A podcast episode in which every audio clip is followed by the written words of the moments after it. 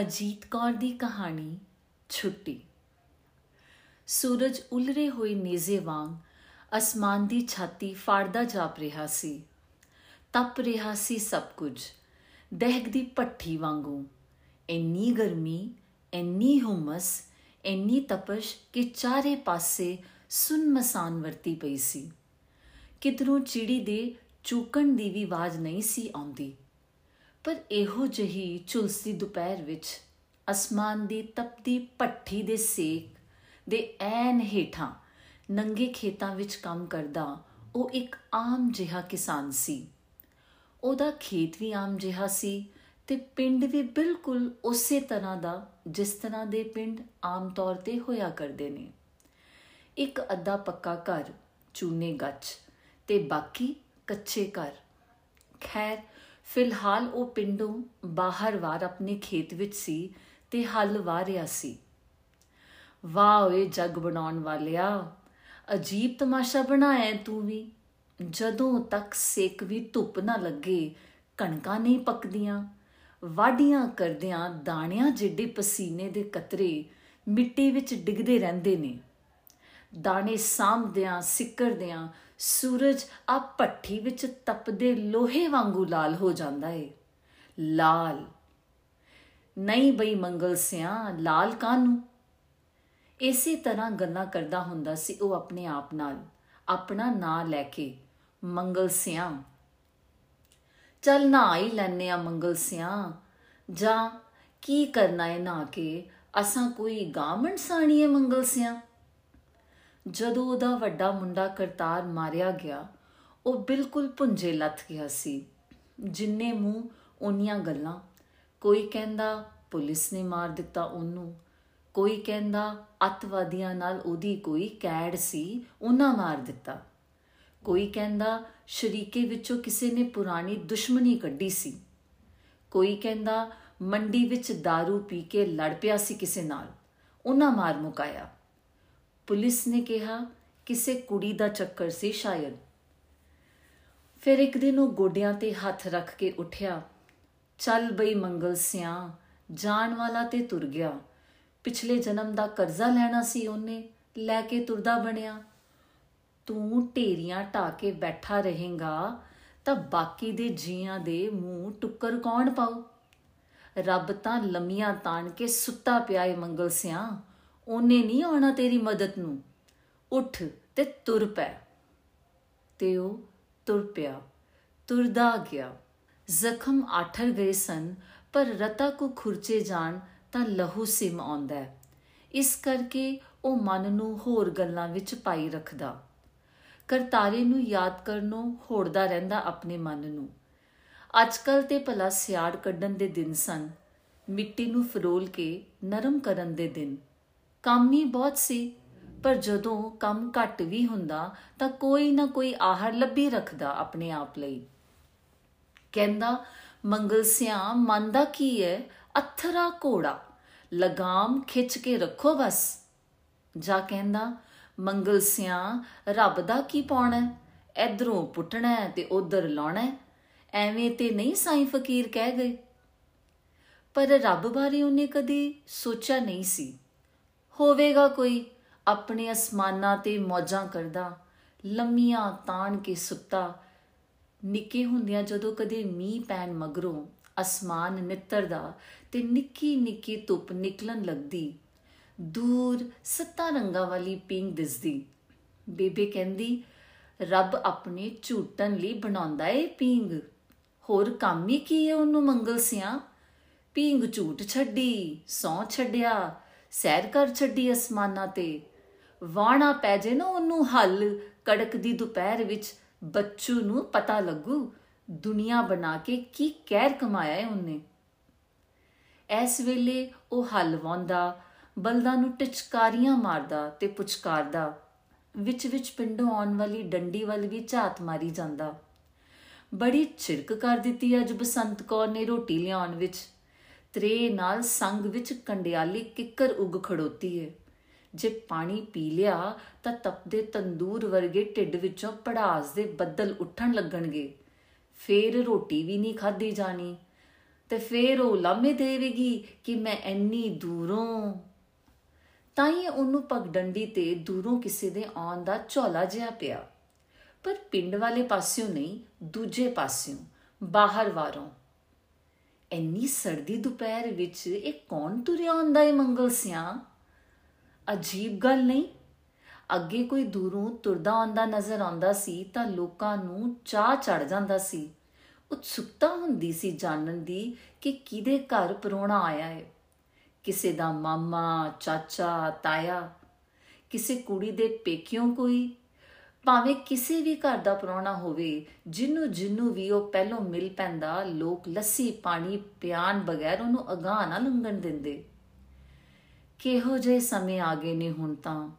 ਦੂਰੋਂ ਆਉਂਦੇ ਬੰਦੇ ਨੂੰ ਤੱਕ ਕੇ ਬੰਦਾ ਡਰ ਜਾਂਦਾ ਏ।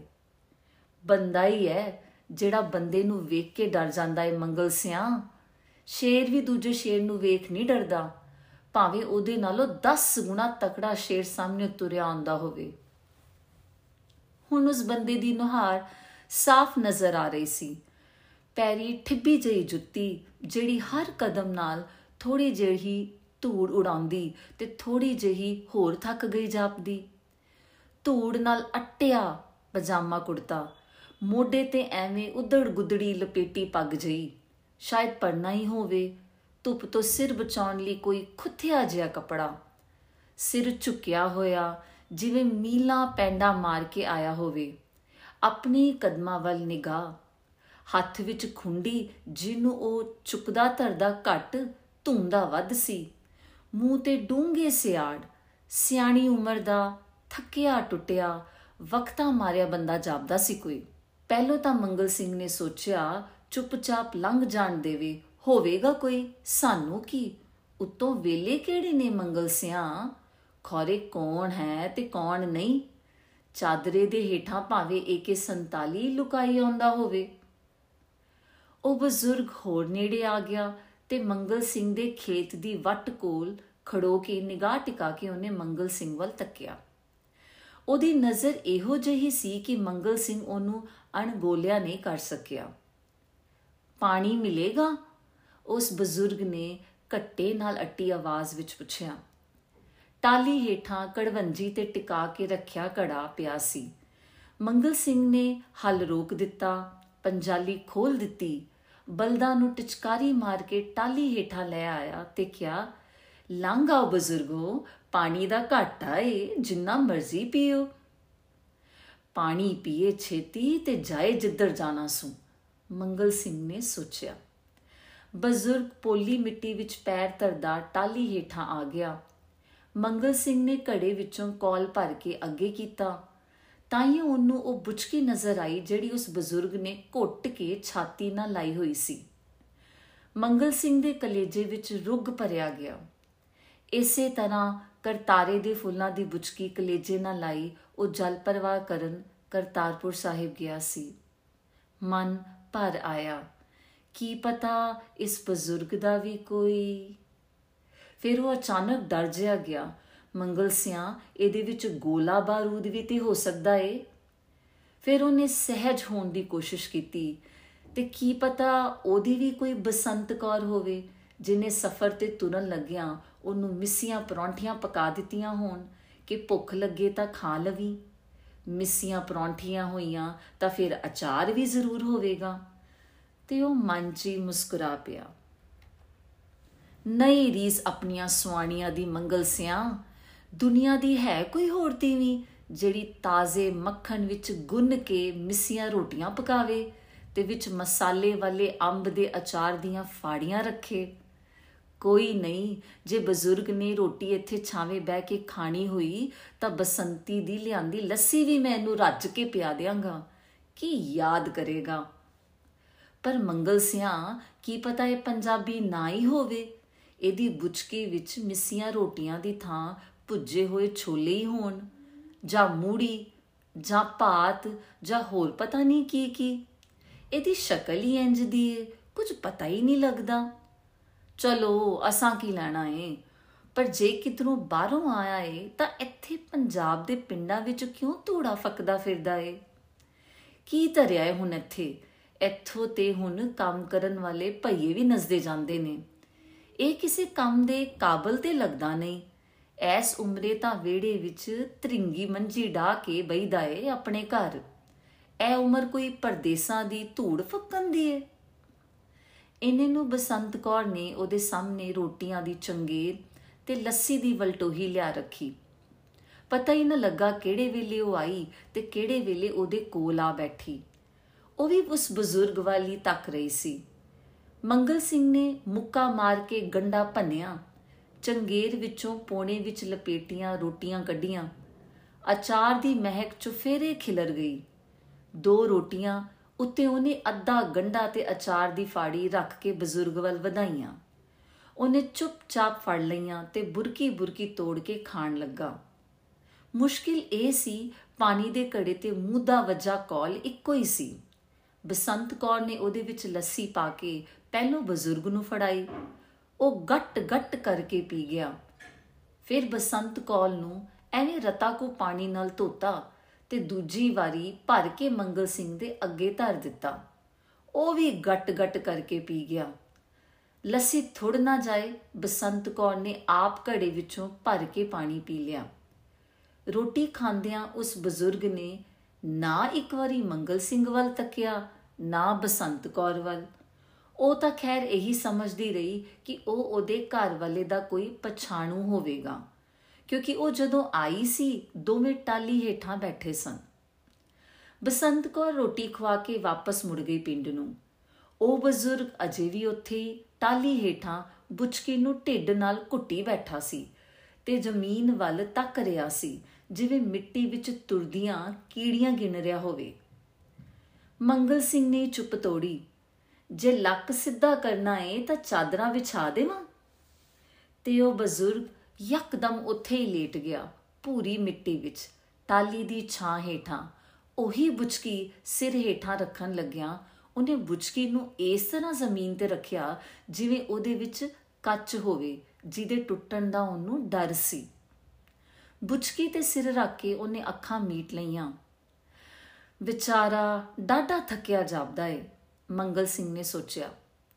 ਇੱਕ ਵਾਰੀ ਤਾਂ ਖਿਆਲ ਆਇਆ ਸੌਣ ਦਿਓ ਵਿਚਾਰੇ ਨੂੰ, ਪਰ ਫੇਰ ਸੋਚਿਆ ਬੁਚਕੀ ਵਿੱਚ ਜ਼ਰੂਰ ਕੋਈ ਖਤਰਨਾਕ ਚੀਜ਼ ਏ। ਸ਼ਾਇਦ ਬੰਬੀ ਹੋਵੇ, ਇਸ ਕਰਕੇ ਉਹਨੂੰ ਇਸ ਤਰ੍ਹਾਂ ਅਡੋਲ ਰੱਖ ਰਿਹਾ ਸੀ। ਸੋ ਉਹਨੇ ਪੁੱਛ ਹੀ ਲਿਆ, ਕਿਧਰੋਂ ਆਏ ਹੋ ਬਜ਼ੁਰਗੋ? ਬਜ਼ੁਰਗ ਨੇ ਅੱਖਾਂ ਖੋਲੀਆਂ। ਉਹਦੀਆਂ ਅੱਖਾਂ ਵਿੱਚ ਯੁਗਾਂ ਪੁਰਾਣੀ ਥਕਾਵਟ ਤੇ ਨਾਉਮੀਦੀ ਸੀ। ਫਿਰ ਵੀ ਕੁਝ ਹੈ ਸੀ ਉਹਨਾਂ ਅੱਖਾਂ ਵਿੱਚ? ਕੋਈ ਰੋਸ਼ਨੀ ਜਹੀ? ਹਨੇਰੇ ਵਿੱਚ ਦੂਰ ਜਗਦੀ ਧੁੰਦਲੀ ਲਾਲਟੈਣ ਦੀ ਮੱਧਮ ਜਹੀ ਲੋ ਵਰਗੀ।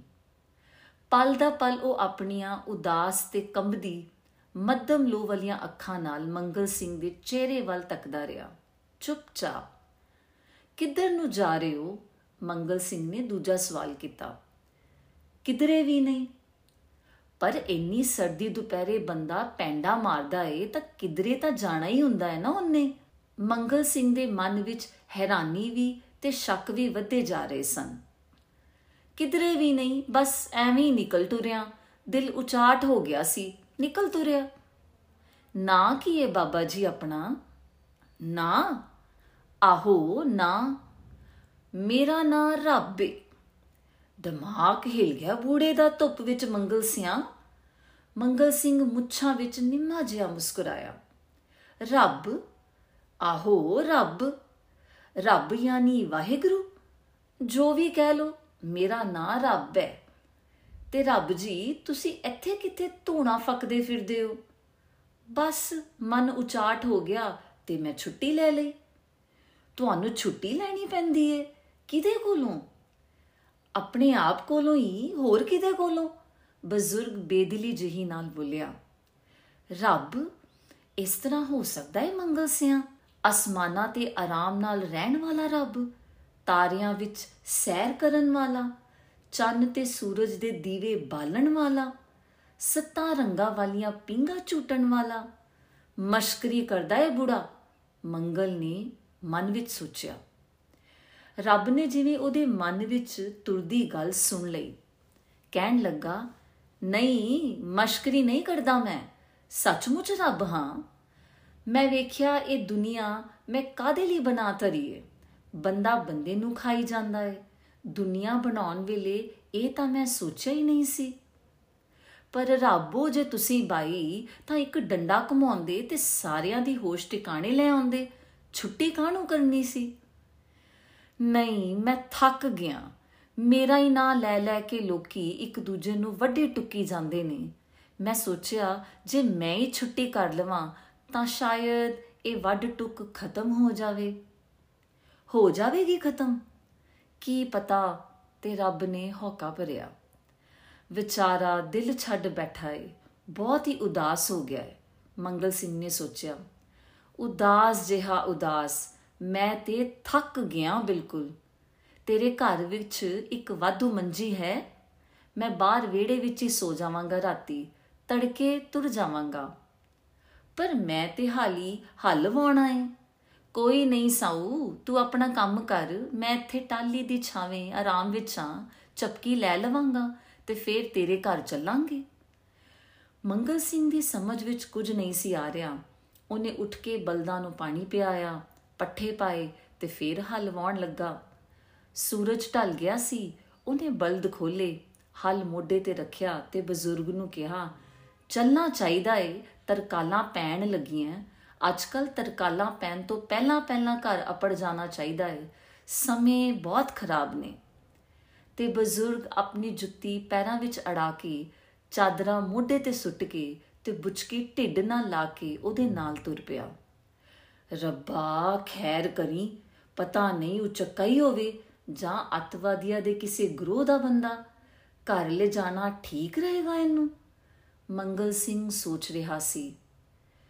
ਤੂੰ ਮੇਰੇ ਕੋਲੋਂ ਖੈਰ ਮੰਗ ਰਿਹਾ ਹੈ ਮੈਂ ਤੇ ਹੁਣ ਕੁਝ ਵੀ ਦੇਣ ਜੋਗਾ ਨਹੀਂ। ਮੈਂ ਤੇ ਛੁੱਟੀ ਤੇ ਆ, ਬਜ਼ੁਰਗ ਬੋਲਿਆ। ਅਜੀਬ ਗੱਲ ਹੈ ਮੰਗਲ ਸਿੰਘ ਸੋਚਣ ਲੱਗਾ। ਇਹਨੂੰ ਮੇਰੇ ਮਨ ਦੀ ਗੱਲ ਦਾ ਕਿਸ ਤਰ੍ਹਾਂ ਪਤਾ ਲੱਗ ਜਾਂਦਾ ਹੈ ਘਰ ਆਏ ਉਸੇ ਦੁਪਹਿਰ ਵਾਲੇ ਪ੍ਰਾਣੇ ਨੂੰ ਤੱਕ ਕੇ ਬਸੰਤ ਕੌਰ ਪਰਾਤ ਵਿੱਚ ਹੋਰ ਆਟਾ ਗੁੰਨਣ ਲੱਗ ਪਈ। ਚੁੱਪਚਾਪ ਰੋਟੀ ਖਾ ਲਈ ਸਭ ਨੇ ਵੇੜੇ ਵਿੱਚ ਮੰਜਾ ਢਾ ਦਿੱਤਾ, ਉੱਤੇ ਖੇਸ ਵਿਛਾ ਦਿੱਤਾ। ਬਜ਼ੁਰਗ ਨੇ ਜੁੱਤੀ ਝਾੜ ਕੇ ਮੰਜੇ ਹੇਠਾਂ ਰਿਹੜ ਦਿੱਤੀ ਤੇ ਫਿਰ ਉਸ ਬੁਚਕੀ ਨੂੰ ਅਡੋਲ ਜਹੇ ਹੱਥ ਨਾਲ ਥਾਪੜ ਕੇ ਸਰਾਣੇ ਰੱਖ ਲਿਆ ਤੇ ਉੱਤੇ ਆਪਣਾ ਸਿਰ ਟਿਕਾ ਕੇ ਲੇਟ ਗਿਆ। ਜੇ ਬੁਰਾ ਨਾ ਮਨਾਵੋ ਤਾਂ ਇੱਕ ਗੱਲ ਪੁੱਛਾਂ? ਮੰਗਲ ਸਿੰਘ ਨੇ ਹੌਲੀ ਜਹੀ ਕਿਹਾ, ਕੀ ਗੱਲ? ਇਸ ਬੁਚਕੀ ਵਿੱਚ ਕੀ ਹੈ ਜਿਹਦਾ ਤੁਸੀਂ ਭੋਰਾ ਵਸਾ ਨਹੀਂ ਖਾਂਦੇ? ਲੱਗਾ ਬਜ਼ੁਰਗ ਦੇ ਚਿਹਰੇ ਤੇ ਇੱਕ ਨਰਮ ਜਿਹੀ ਮੁਸਕਰਾਹਟ ਆਈ।